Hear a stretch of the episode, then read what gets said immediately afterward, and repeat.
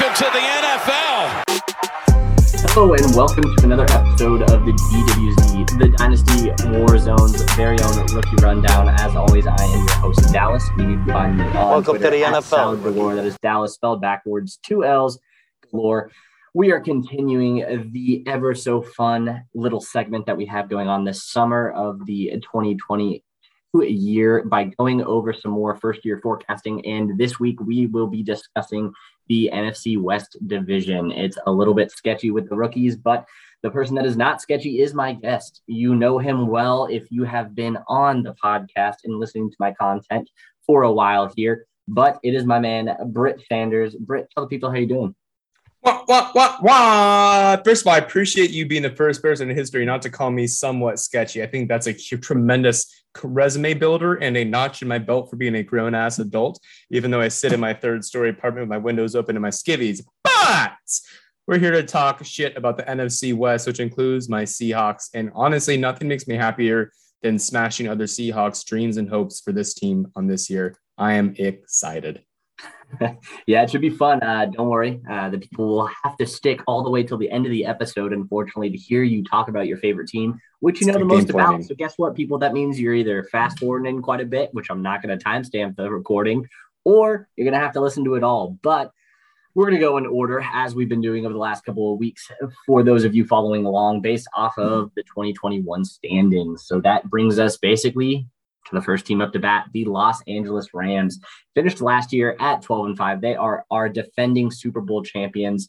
And they really, to no shock to anyone that's been paying attention to how they've handled their draft capital over the last about half a decade, have basically no picks to do anything with because they won the Super Bowl and they did what all dynasty managers hope that they can do when they are shipping off picks as a contender. Um, you look at them, they're still rocking with Sean McVay as the head coach and OC. I don't care who the name of OC is. Sorry, Kevin O'Connell. Um, but McVay is the only one calling plays in this Rams offense. Uh, they brought in their not their stopgap quarterback, their franchise quarterback in Matthew Stafford last offseason. And if you ever wanted to see what he could do in an offense that actually mattered, we kind of found that out last year. Um, the one position of note that is a little bit interesting, most likely for most, is the wide receiver position. But where they lost some weapons in the offseason in OBJ and Sony Michel in the run game, they gained in what many argue is pretty much a one for one replacement when it comes to production in a guy like Allen Robinson, who had his first down year of his career over the last basically half a decade since his ACL injury last year. And that was just kind of on my abysmal Bears dealing with a head coach that he really didn't like. Um, so you look at it, and they only drafted one skill position player of note in LA, and it was Mr. Kyren Williams, uh, Mr. Slow Runner. Uh, you want to call him? God, what was that guy's name? Uh, the real slow running back. His father used to be a fighter. You remember? You know what I'm talking about? Yeah. Oh, uh, Evander Hol- No, it's uh, Elijah Holyfield. Yes, there you go. Yeah, There you go. Jr. Elijah Holyfield. Uh, yeah, basically, that Elijah. Holyfield 2.0 is basically what we're rocking with right here. Um, and he Mhm. comes into a backfield though that has some opportunity. Um, what's your take on Kyren? Where are you at with him for the Rams, and just kind of where are you at with them as a team in general? Since there's not a lot of rookie content to really talk about with the Los Angeles Rams. All fantastic questions. Um, so I liked. I was mediocre on Kyren. Right before he ran on the combine, I came to the, realization that if I was touting a rookie because he's a good pass blocker and ranking him as such, that's really bad process. So I knocked him down like running back six or seven before the combine. And then he basically got like the reverse Chris Olave action and ran like as fast, fast as Rich Eisen would in cleats and not dress shoes, uh, which is not good, by the way, folks. But I mean, he got drafted the Rams. He got drafted, which is nice. And he's always going to be, always has been, always will be a 2023 play because Darrell Henderson's going to be a free, a free agent next year. I don't think he's done enough to really wow the Rams to bring him back, even on a low money deal. And so I don't really care that Kyren Williams has broken his foot and is probably going to miss most of this season because he was never going to be consistent this season. Um, so, you know, I think that he is a really fun, very late round stash and whatever startup you're doing. Just don't take him in redrafts. I, I what I really want to talk about though completely is just Allen Robinson. I think people are finally coming around to the fact that he is, in fact, a good football player and is, in fact, going to do great on the Rams. And that also means that Cooper Kupp is, in fact, going to do great on the Rams. So I, I just, I feel that people are unjustly getting their recency bias against Allen Robinson, not understanding the fact that he's going to be hashtag good at football. Do you kind of feel similarly, similarly, Dallas? Yeah, so being a Bears fan, I've seen every snap of Allen Robinson's over the last couple of years, and last year was just kind of an enigma. It's the one blemish where you can't really, you kind of have to make excuses for him for what happened last year. He wasn't really injured. It was either the scheme or the quarterback fit or some kind of combination where you find yourself making an excuse for the man for the first time in his career, which I feel like is a majority of why there's a lot of kickback for him as a player and as a dynasty player in general. Um, he is getting up there in age according to what people like to think, but in all reality, 28 is pretty much smack dab in the middle of your prime. Um, I'm never concerned until they're past 30. And if they're elite, I'm still not concerned. But the thing is, Allen Robinson has really never won with his speed. He's never been a burner. Um, he's been a guy that is extremely crisp with his route running, extremely physical at the catch point, and is able to make separation in ways similar to his new teammate in Cooper Kupp. Um, I think that this is really the first time you're getting a true X wide receiver on the outside, outside of the short stint that we got with Odell with Cooper Kupp, which should be very fascinating. And it's a position that typically has been the target hog in a Matthew Stafford led offense. So I'm very intrigued with where he's going. I've had a lot of Robinson on my rosters over the last couple of years, both as a bias thing and I just kind of liked him coming out. And so he, he he's kind of in that tier of guys um, just mindset wise in the dynasty community, similar to that of a Jarvis Landry, where he's extremely yeah. valuable and you know how valuable he is to your team if you have him on the team. But if he's not, he's never had the name cachet, never had the pop wow season of 1,500 yards and 15 touchdowns, except for that second year in the league to really pump him up in this dynasty community. So I'm very happy with the landing spot. I'm excited. Um, really, the only better spot for him to have gone would have been to like a competitor in Green Bay in the NFC North and going to the Rams on this high electric offense with a franchise quarterback and competition to draw in the number one corner every week. Sign me up at this price. So that's where I'm at with Robinson personally. How Robinson perished, so Cordarrelle Patterson could flourish. That's just the way these things go life is cyclical and it it stabs bitches and it brings bitches back to life. Yeah. Yeah. All I know is I missed the days of the mm-hmm. Allen bros. All right. Down in Jacksonville, you had Allen Hurns and Allen Robinson both going, going for a thousand and nice. double digit touchdowns. That season was wild. Blake Bortles was throwing garbage time touchdowns all over the place. Realistically, we could have gotten something like that in Chicago last year if there had been like any semblance of an offensive coordinator, but there wasn't, unfortunately. Um, but yeah, I'm very excited to see what Allen Robinson does. The only thing that would concern me, um, all albeit it's not a season long hindrance to him, but a playoff hindrance next year for his outlook would be if they do re-sign OBJ. You're looking at even more target competition right when it matters for your fantasy team. So he may be yeah. a guy that you look to ride during the season and then ship off mid to late next season before that actual playoff push comes in. Um, but then that's kind of what we do with all the veterans, honestly. So it's not that shocking of a move. I, I like Allen Robinson as a kind of a guy that you have in a rebuilding because most rebuilding teams I think end up with Allen Robinson. Mm-hmm. If you're kind of wanting to pivot off of him right around that trade deadline, let some goofball pay overpriced for Allen Robinson, and then you can kind of take that and ideally use that capital you get and make something sexy out of it. I, you know, the hot topic with the Rams is like what Cam Akers is going to be. What is he like? What are we? What are our expectations? And I just I feel like we aren't talking enough about the fact that the only other receiving threats Allen Robinson and Cooper Kupp is Van Jefferson, who gets like 300 yard games a season, and then Tyler Higbee, who the Rams basically decided they don't actually want to be a receiver, receiving tight end, just want him to kind of run downfield and occupy zones and block. I, it, this is a wonderful situation that Allen Robinson has found himself in. And as you said, he is a he's he's akin to a Jarvis Landry or Brandin Cooks, right? Yeah. Folks don't know he's sexy until they play against him, and then they forget that he's sexy. yeah, I mean, ultimately that's where you're at. The team the team is interesting for that true third wide receiver to me. Um, if you look at their official depth chart as of right now, which isn't saying a ton, obviously, because it's this early in the offseason, but on a team that really didn't add a lot to their team from a receiving standpoint this offseason, they have Van Jefferson at three and Tutu Atwell at four right now. So I know it's ugly. No one wants to talk up Tutu, but like when it comes to like the most forgotten man in fantasy, it's probably Tutu Atwell. I only have one share, and it's because I was basically like mid third last year. It's the classic like Tyquan Thornton effect of this year, to where I was like, I'm just gonna take him. Like he was a second round guy, but like he legitimately did absolutely nothing last year. So we have no idea what they are gonna do with him. Um, the Rams under McVay are a team that have a tendency to give their guys that give draft capital shots. So I will kind of just put that out into the ether. I'm not telling you to go out and acquire Tutu Atwell. For the love of God, don't. Um, but if you have him, don't. I'd probably just keep him on the taxi. Just just see.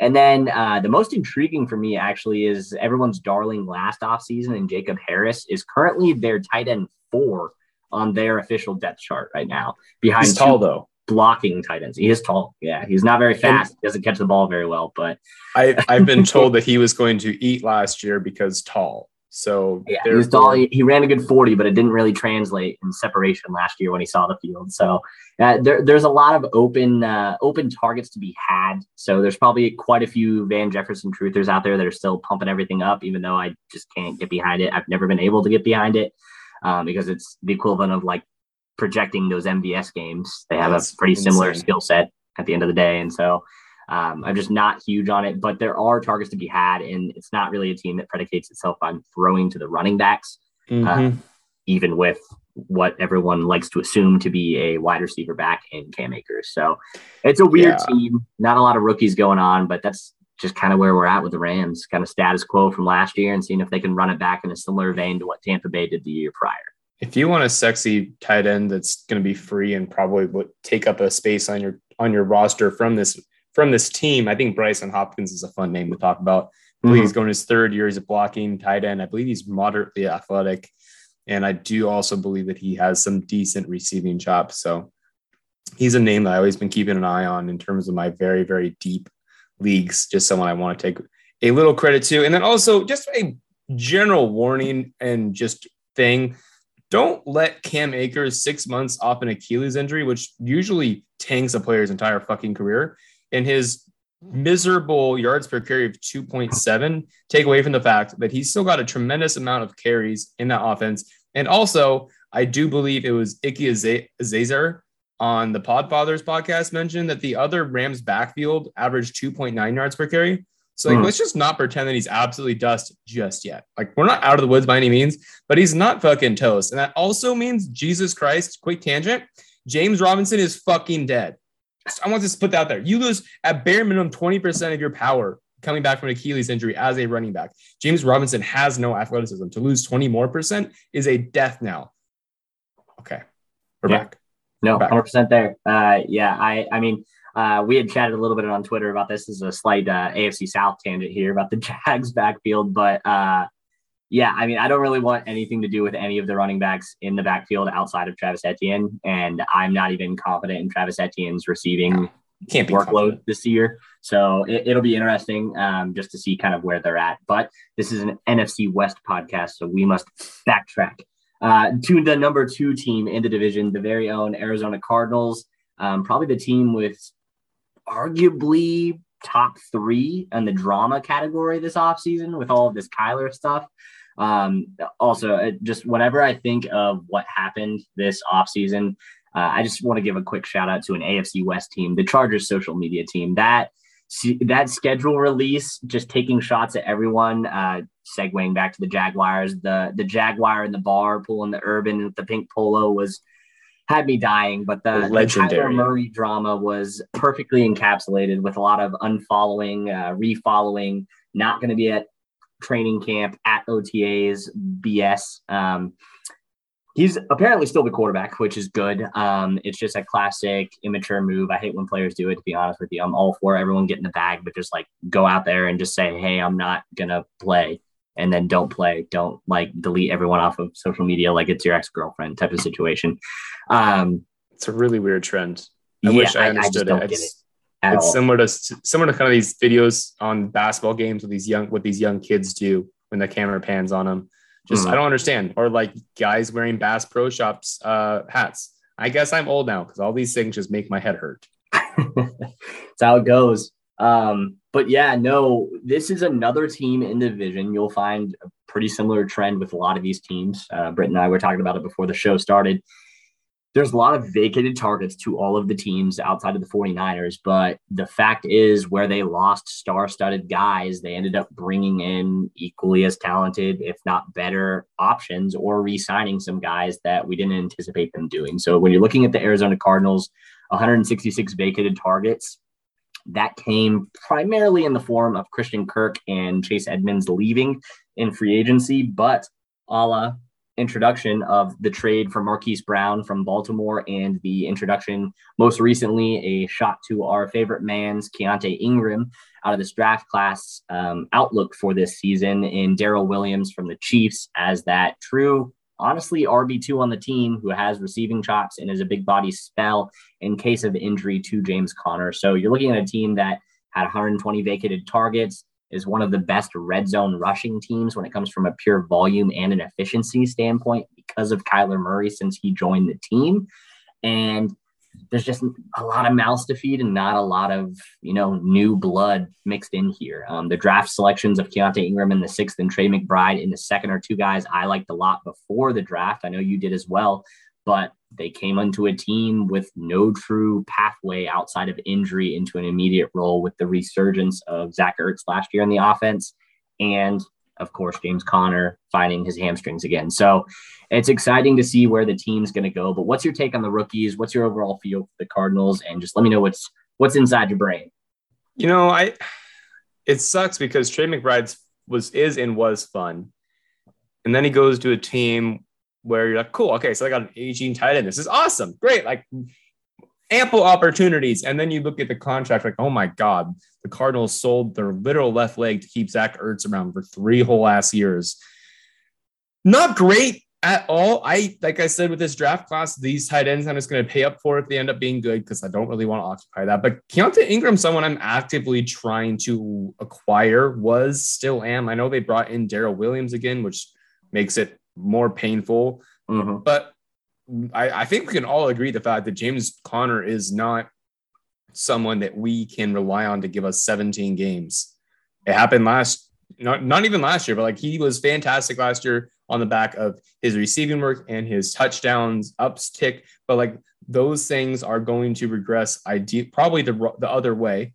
And so, you know, God forbid that Conner does get injured, then you have Eno Benjamin, who the team had gave an opportunity to and just shit the bed. Darrel Williams, who they just brought in, Keaontay Ingram, who is a very capable running back, and then Jonathan Ward, who is a special teams guy that is like the Elijah Mitchell for this team, simply because of the fact that he's going to have a roster spot because he plays in special teams and he's a big back that actually has a little bit of wiggle to him. But I think I'm mostly excited for the fact that Marquise Brown's going to be given a true number one role and an offense is going to be passing a shit ton without DeAndre Hopkins. And that just is really, really exciting.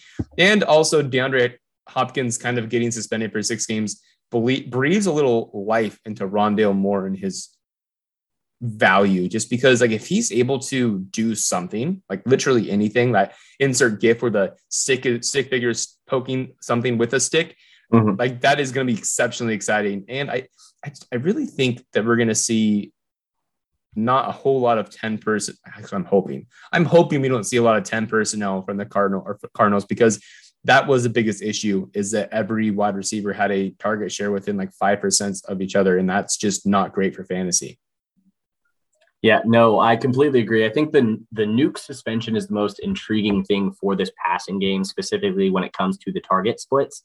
Um, I think last year specifically, as has been the case every single year underneath underneath Cliff Kingsbury, is the inability to correctly put a non Hall of Fame wide receiver in a receiving role that best fits their skill set.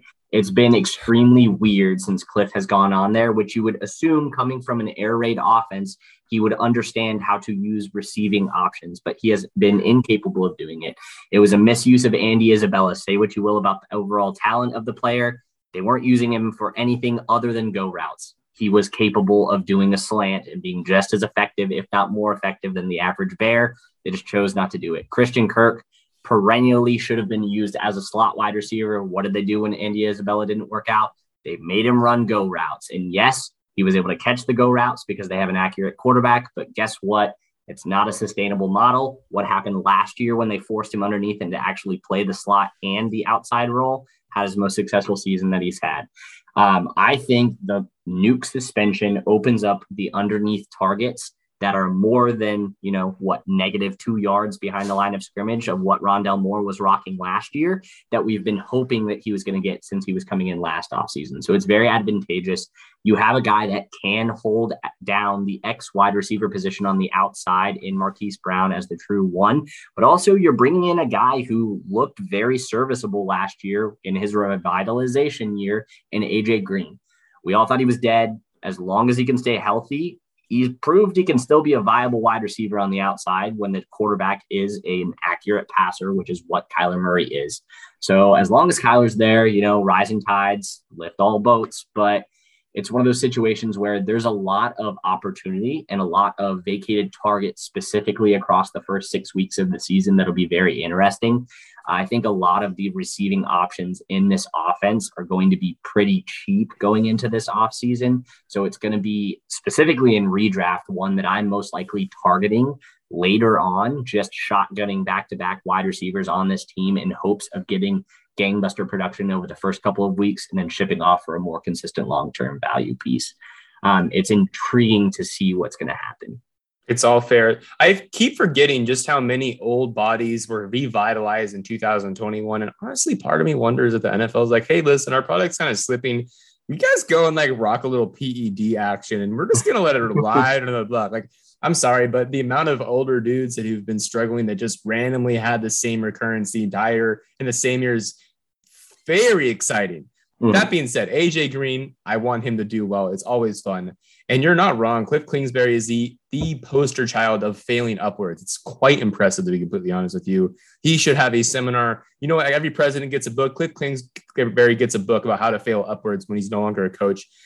The biggest issue, other than the fact that Kyler Murray can't throw when he's rolling out to his left, is the fact that we just have to deal with the fact that as long as Cliff is going to be there, he's going to want to have a very diluted passing tree. And that's tough. That's very tough. The, the, uh, the other big downside for Rondale is the fact that I believe Peter Howard has a study where if you have a rookie that drops a round in their ADP the following year instead of goes up a round of their ADP is fairly or is very unlikely to like be successful in some sort of fantasy aspect. But again, like we all know that Rondale probably like, he had to die for Wan'Dale to live. So mhm. you just are trying to get out of that whenever you can. And there's gonna be a couple opportunities preseason, mini camp, probably the first couple weeks where you can get out and maybe you can grab yourself a 2023 second and be real sorts of happy.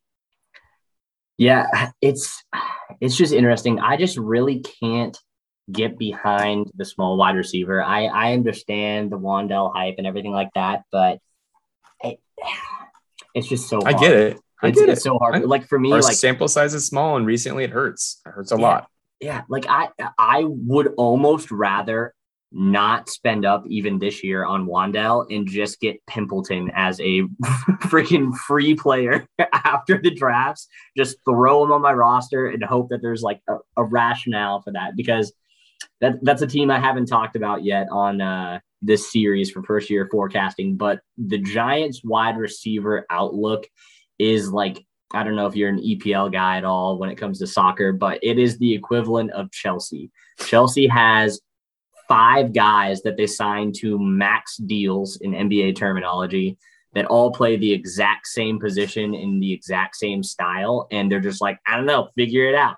Well, that's not very sustainable in the NFL to do things that way. And it's not very sustainable for Chelsea either. So it's, it, it's just interesting to see how this is going to play out for Ronda, or uh, Wan'Dale. Um, in the long run. But when it comes to Arizona and the rookies, there's not a lot to talk about other than the guys that we kind of mentioned. So we can segue to a team that has two guys I'm actually pretty interested in. I listened to your episode. Um, can't remember who was on. It's from uh, Kevin. It was Kevin. Yes, We're talking about the yes, it was a jagoff. jag off. Yes, yes, yes.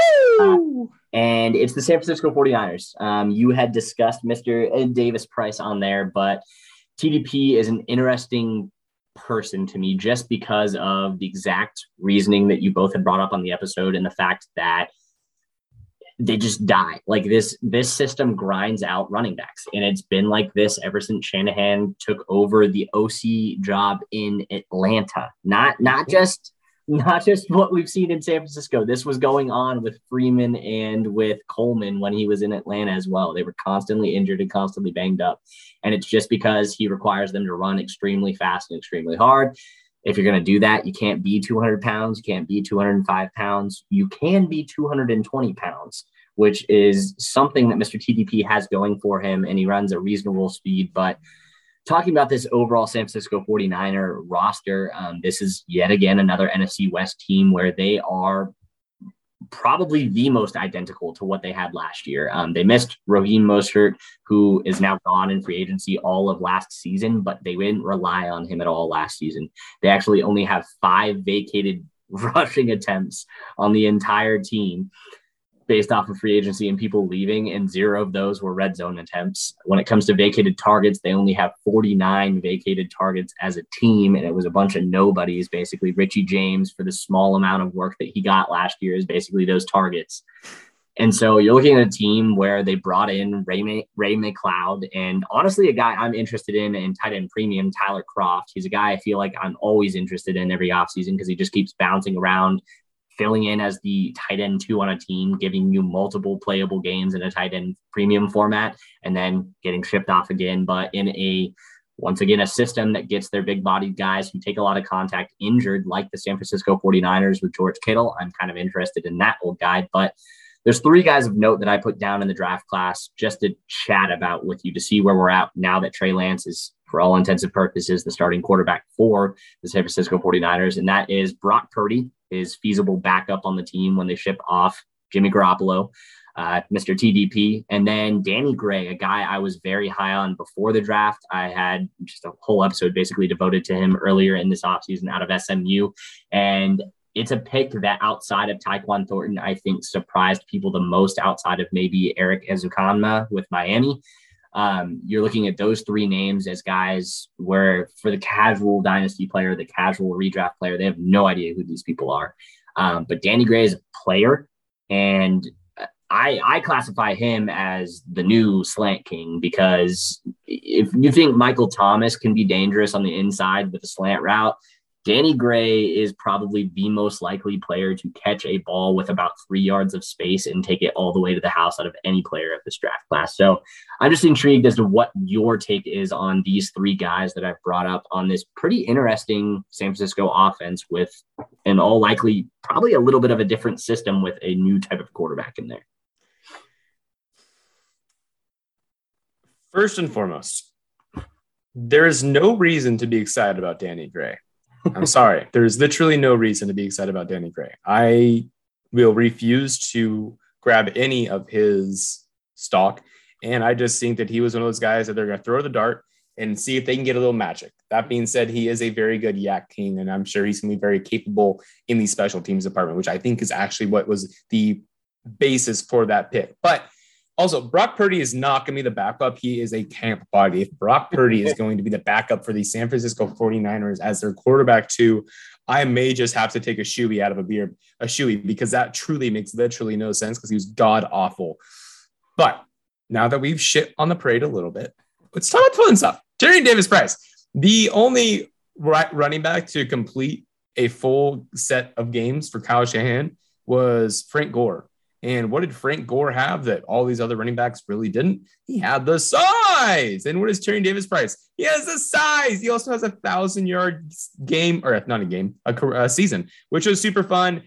Really, all we're looking for with the 49ers is a value, having the necessary size of at least 215 and having a speed score over 100. Sorry, Trey Sermon. Uh, it, it is going to be interesting to see what happens when Trey Lance eventually takes over the reins, how this rushing attack is going to change because we did see Trey Sermon actually do well with Trey Lance. I believe he had like upwards of 70, 80 yards in that one single game, and then he just kind of got demoted forever. So clearly wasn't that good of a thing. I, I the only thing that I'm slightly concerned about, and there's a lot with this, is just I, I, think people are too over their skis on Elijah Mitchell. I don't think that Elijah Mitchell is going to be offering enough. It's just we've been burnt time and time again drafting the running back one of last season for San Francisco, expecting it to happen again. Yet we continue doing it. It is the biggest set of cognitive dissonance I've seen in quite a while regarding the San Francisco's backfield. So if you want Elijah Mitchell, great. Like that's exciting. Draft him in redraft, but get rid of him on your dynasty teams because it's just going to end up biting you in the ass sooner than later. And he's still relatively holding water in terms of like his value. I think his underdog ADP is probably like this 50s or 60s. So you can you can do something with that if you're able to work it just a little bit. Um, but I mean, those other carries from Deebo Samuel are going to have to come somewhere. Because if he does stick with the 49ers, which he, he probably will, uh, then he's most certainly not going to be utilized exactly the same way that he was.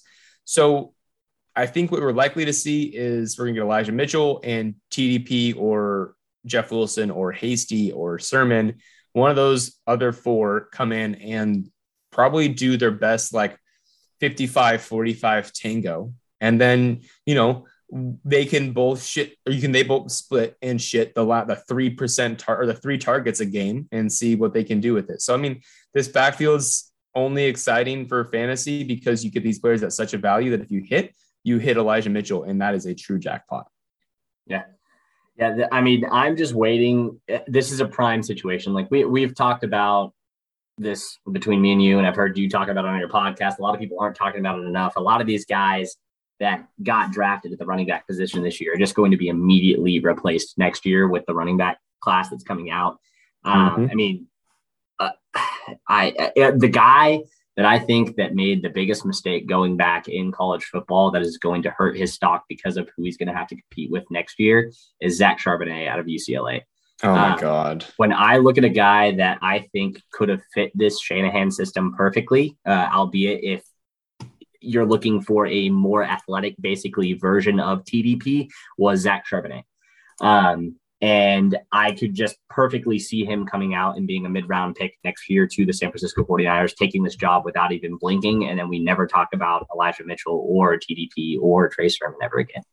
Um, there's just, there's a lot of guys there's a lot of guys out there that you can find to run the wide zone that are just very explosive and larger. It's just you aren't going to be talking about them during the draft process. They're going to come in, they're going to fill their role, and you're going to have to kind of shoot your shot with them where you can. Um, I don't know. It, it, we've been talking about Shanahan again since Shanahan's dad was doing it. We've been talking about um, the, the same thing with Belichick. There's just teams really you shouldn't heavily invest in and overpay for at the running back position. And you see why year in, year out, every single time. This is just one of those teams, and I'm not investing in him at all. Um, at cost, I mean, I I've been trying to acquire Brandon Aiyuk since what was happening last year with Brandon Aiyuk when he was in the doghouse. And I'm just sitting there, I'm just like, oh, come on, please. And now it's getting to that time of year where everyone's like, oh no, Brandon Aiyuk hype, Brandon Aiyuk hype. And now I can't buy him anywhere. He's like the only guy at price I probably would have purchased or attempted to purchase this last year from the team.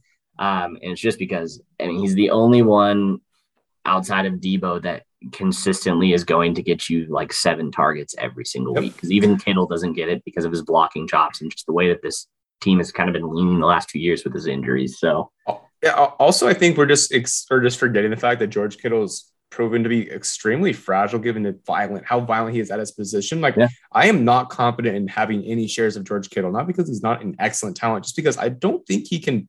He is the modern day Gronk. His body is literally deteriorating before us. Yeah. It's just not his shoulders like Gronk's was.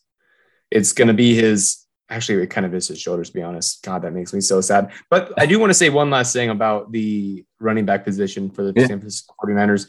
You don't hold the fucking back when you have a running back that hits the gold. You let it ride for a couple of weeks and then you get the hell out of dodge. And like, yeah, this guy's gonna be the one. All right, give me something that's gonna give me one for lo- for longer and later. Um, and I also don't think any what running back's going to survive the or any running back from 2019 is going to survive the 2023 draft, and probably only like two or three running backs will survive from 2020. It's going to be a massacre. I'm very excited. I the the one that I selfishly am very curious as to what happens is David Montgomery. Literally thought the same thing. Uh, I He's the only one that makes sense. yeah, I mean he's not going to command a massive pay grade, and he's significantly better than people want to give him credit for. I just can't stress. This is again another tangent with my Bears. I'm sure my fans and listeners of the podcast are just being like, "Shut up, Dallas," but like people that have watched him year in year out since his rookie season like his rookie season he looked slow he looked like he could not compete in the nfl at this speed last year he worked with the footwork king and he worked on his agility is all the reports were saying just the classic trope over and over and over in the offseason. He came out at the beginning of last year before he got injured looking like he was shot out of a fucking cannon. He looked great. he was so fast last year and just i mean classic trope. Don't do your fantasy analysis based off of what i'm telling you to go out and do but just go and look at david montgomery 2021 highlights and tell me he doesn't look like he is an extremely fast running back. It's just True. it was night and day. So when he got hurt it was crazy but also he's a guy where chicago yes it was a weird thing going on last year but the second he came back people were still hyping up khalil herbert saying that he was going to get the touches and guess what? David hmm. Montgomery said, "Nah, fam, I got this." And all the reports say that Eberflus has already named him a captain, so he is already basically on the team, a leader in the locker room, which isn't saying a lot because there's not a lot to go on in the team.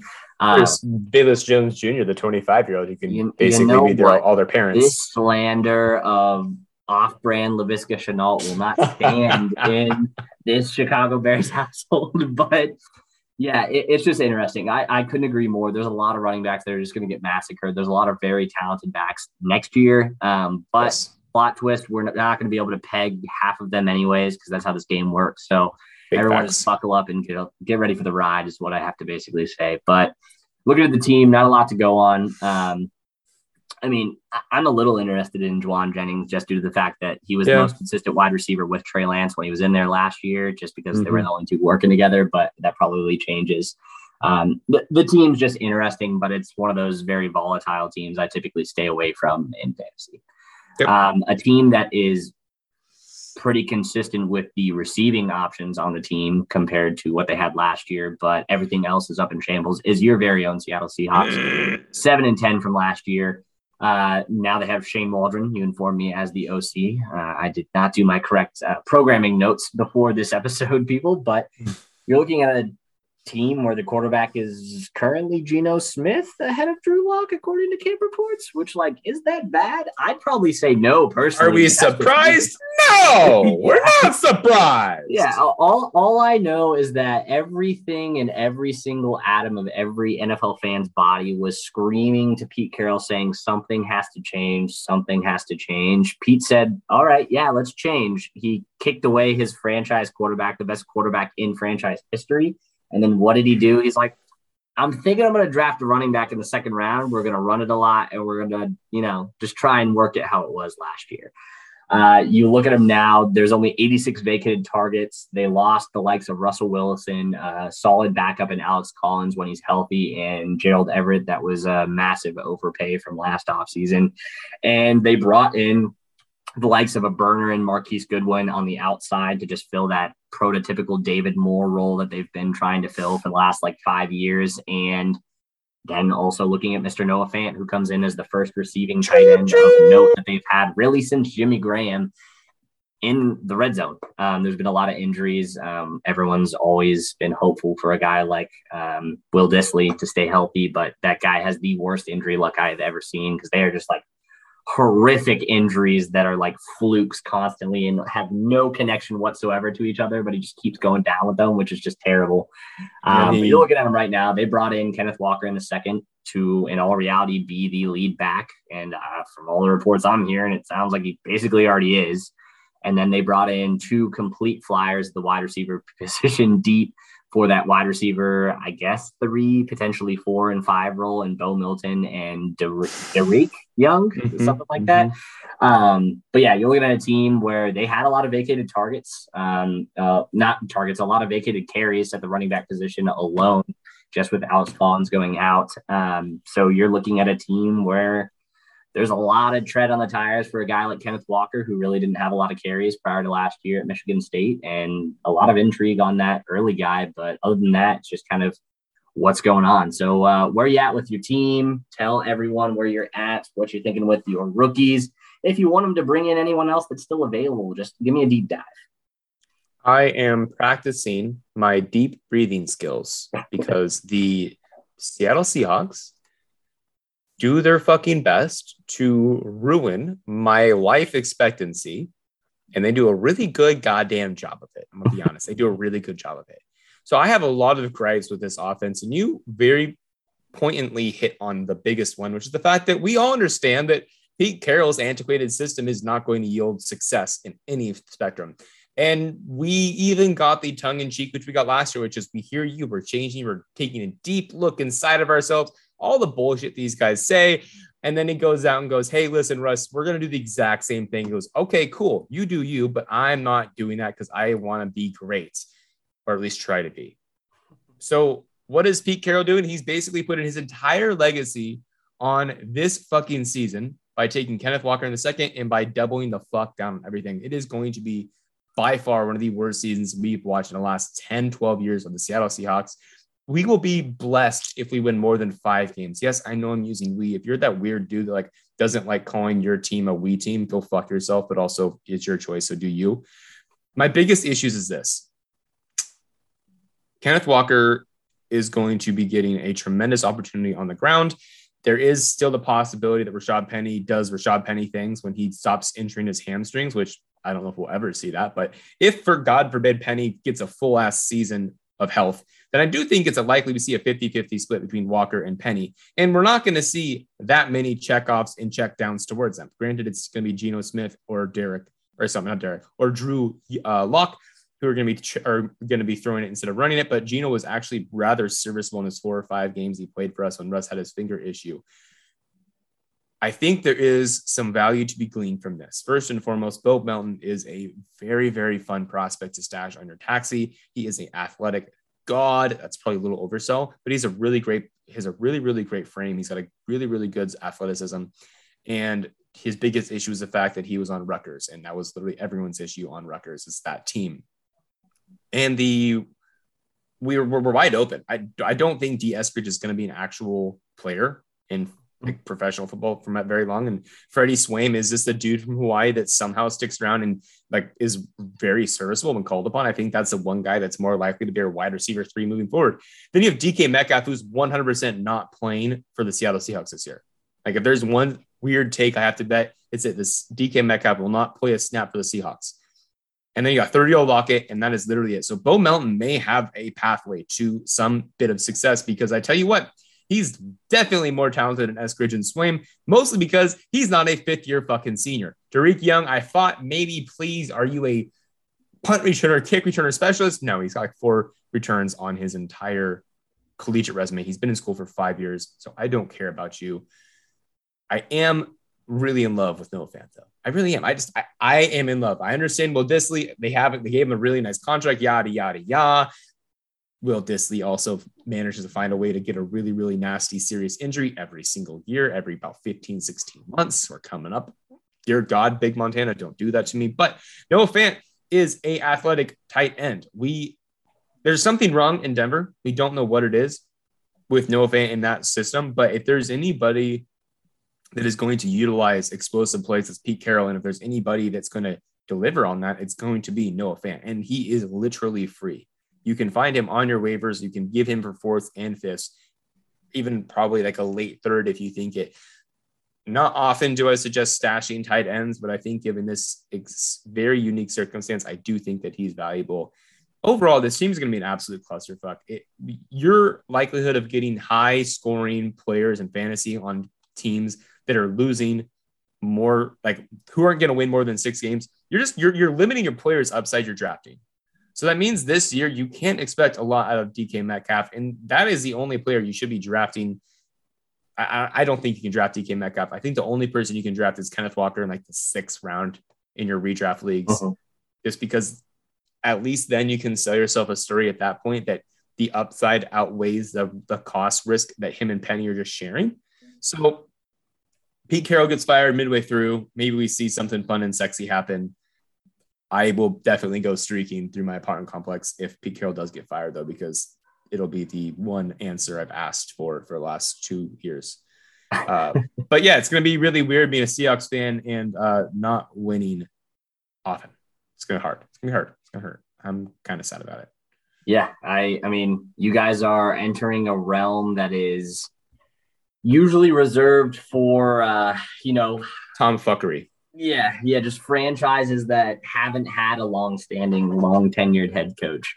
Um, I feel like you're headed there quick. Um, mm-hmm. there was whispers of it last off season that a lot of people tried to ignore, um, but it all kind of came crashing down with Russell Wilson's thumb.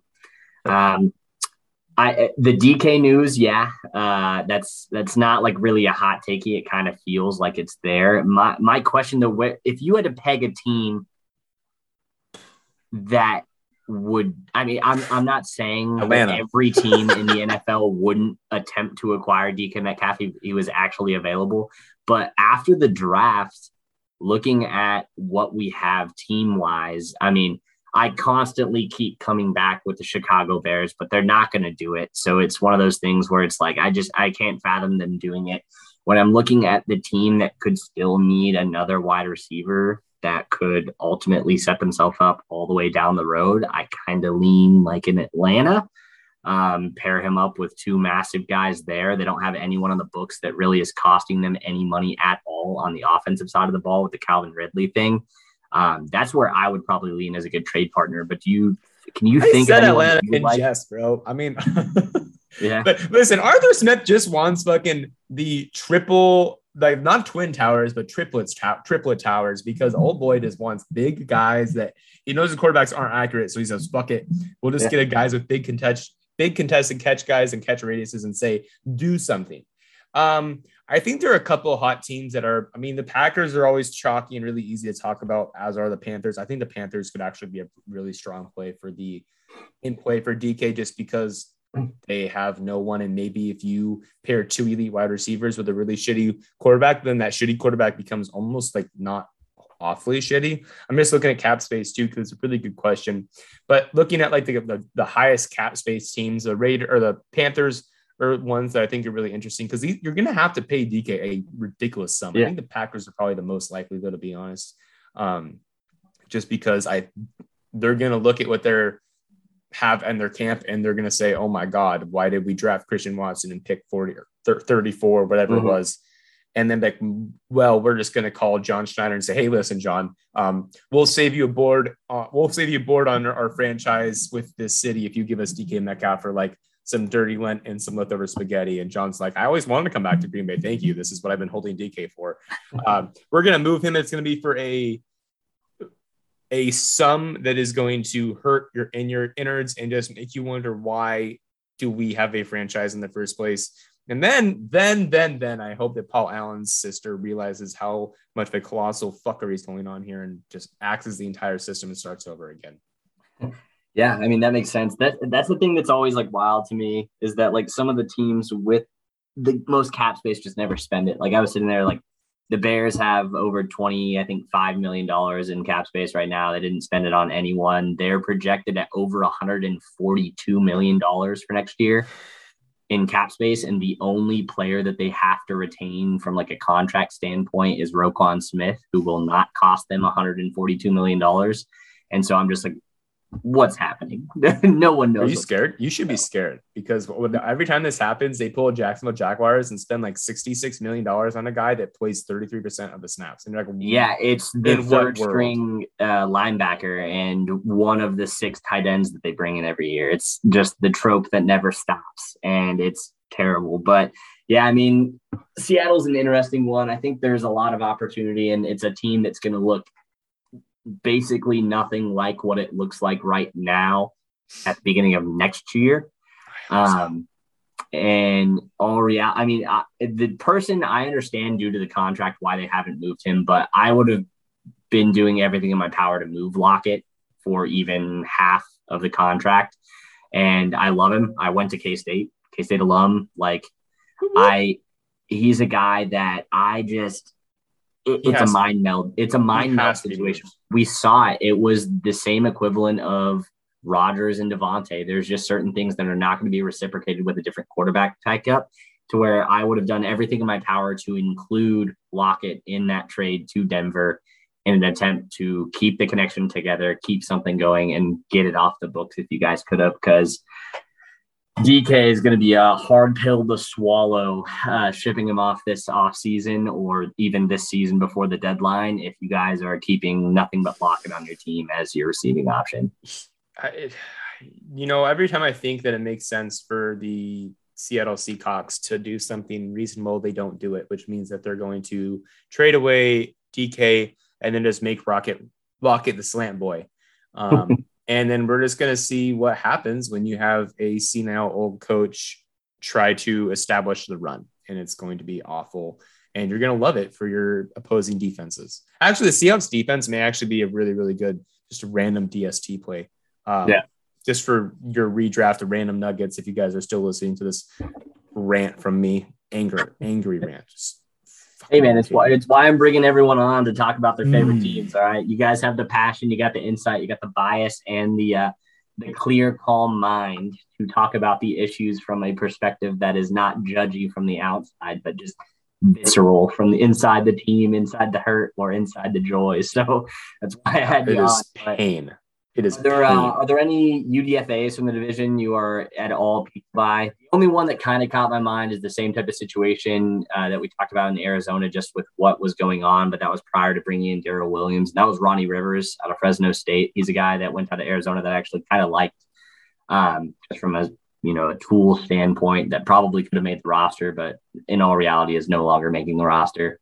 Um, I mean, it's it's just hard not to beat out you know Benjamin to me, and there's probably going to be a couple running backs that don't do it again. So uh, we'll see how it goes. But yeah, this has been another fun one. Um, just you know, classic hour it seems to be our general uh, our general scheme here on these episodes. Classic baby. But I mean, tell everyone, Britt, tell them where you can find you. If you guys don't know where you yeah. can find it at this point, you obviously haven't been listening. But uh, plug what you got going. Uh, tell the people everything.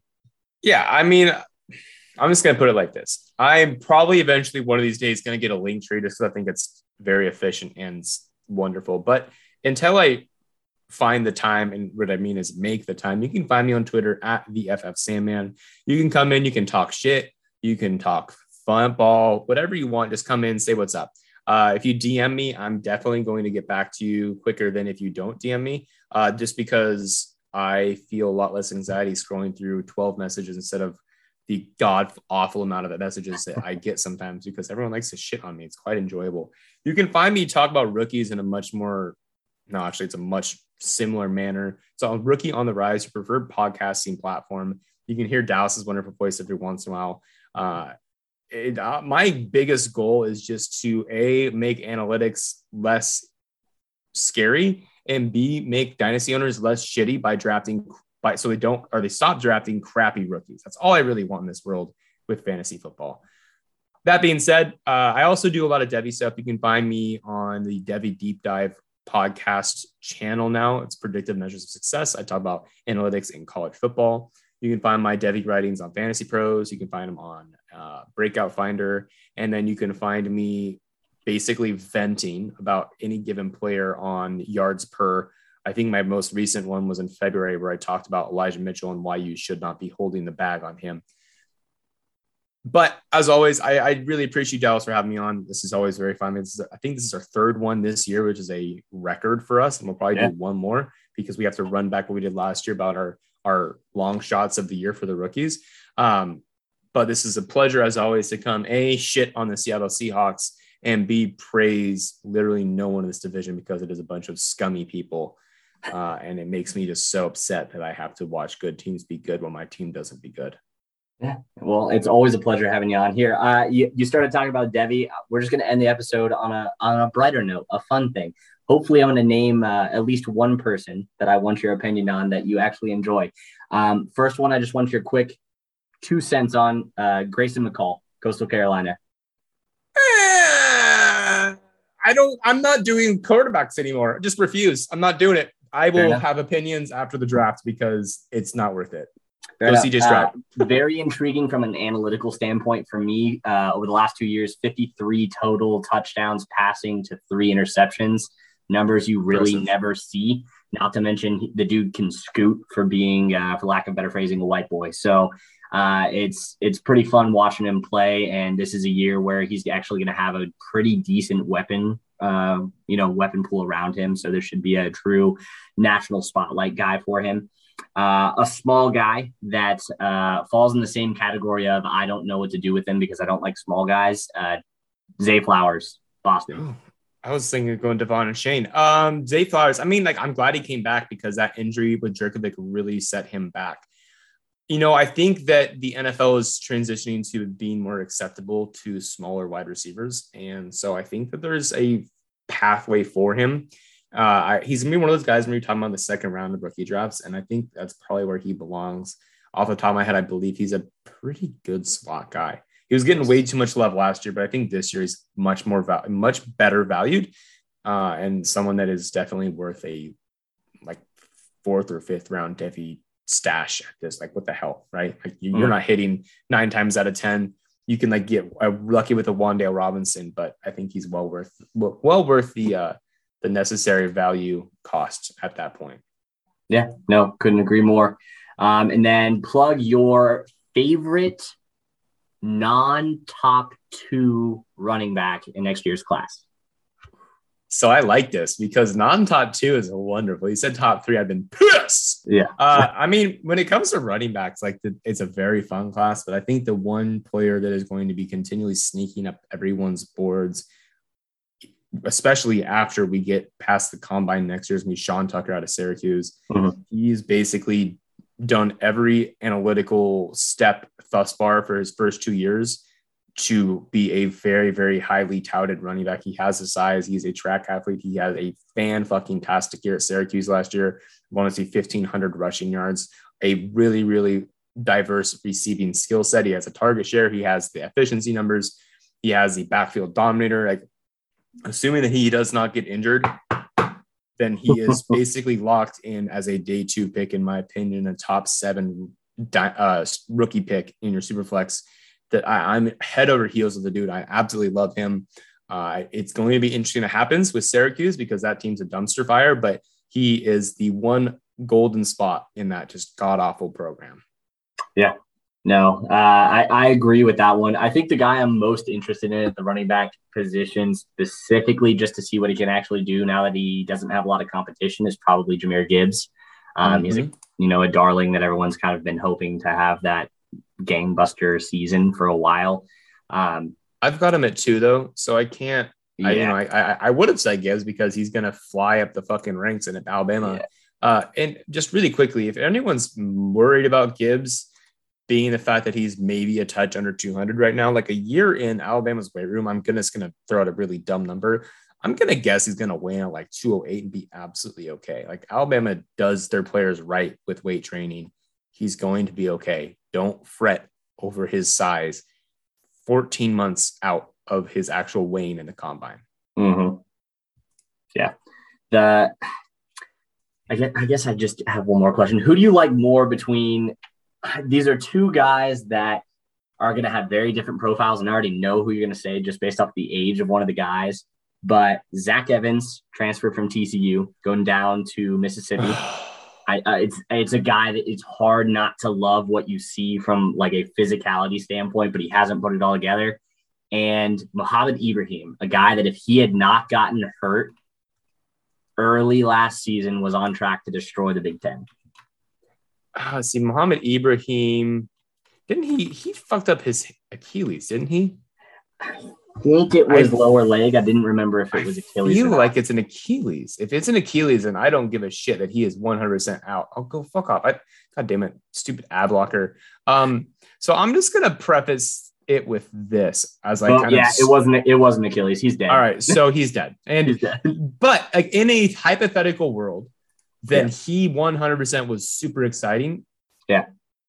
He just unfortunately is a he is he is an NDA. Uh, do not resuscitate, or that's not an NDA. He's a DNR. Do not resuscitate right now, unfortunately. Um, but one small school school guy that I do actually am coming around on quite quickly is Lew Nichols out of Central Michigan. Uh, the dude had a fan fucking tastic season. He led all of college football in, re- in rushing yards uh, last year. If he can even like have a small regression and do similar, I think the fact that he's and he and he declares for 2023, I think he's gonna get like either Dameon Pierce draft capital or like a very random Tyrion Davis Price random like low key shot. And he's just someone I, I'm going I'm taking in my Devy drafts way later because you can and like the upside is just immense. And he's got size and he's got speed and he's productive and I just Okay. you know, Yeah, I'm gonna have to dive down into it.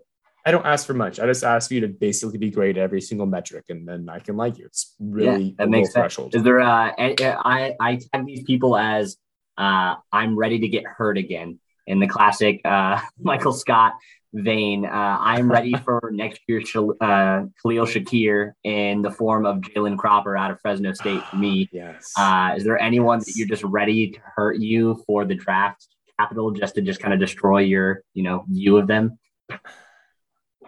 Uh, well, oh man, I, I, I mean, I guess Rakim Jarrett out of Maryland is one. Parker Washington as well, just because like that, they should go day two, but like neither of them have done so much that like they aren't guaranteed to go day two yet. Like if they have another mediocre year, mostly Rakim Jarrett, not, not Parker Washington, then I think like he's someone that we all thought was DJ Moore reincarnated and then he just shits the bed. And well not doesn't shit the bed but he just doesn't really do anything beyond the basic bitch amount of production you want to stay excited. So if like he continues up that that trend of underperforming and like goes i just i feel like i'm gonna get hurt again. I don't know. I don't i don't really do go too deep into 2023 wide receivers just yet because i only have five rounds in my devy drafts and at that point i'm just i'm just waiting for rookie on the rise to go and talk trash or praise those guys and then have my my hopes ruined after I bring you on and we can be all excited about the draft capital that won't ever happen, but we really, really want to happen. I love it. That's what we do the game for, right? It is to be hurt. It, that's truly all I want is to get hurt again. And that's why I participate in these sports. All right, Britt. Well, this has been a good episode for all of you listening. Thanks for sticking around. Hopefully, you stuck uh, past that, you know, Suedo uh, false exit that I basically forced Britt to do. Um, we are going to go ahead and head out for today. This has been the Rookie Rundown on the DWZ Network. As always, you can find me on Twitter at Sally Gore. You can find Britt on Twitter at VFF Sandman or underscan. What, what is it? Tell them again. VFF Sandman. VFF Sandman. Yeah, I just I messed think that's up. right. Man, I don't fucking know my. You can find me talking shit. You'll see me. I'm hard to miss. I- I'm retweeting everything. You guys will find him. Don't worry about it. But until next week, have a good week, guys. When we add up all those inches, that's gonna make the fucking difference between winning and losing.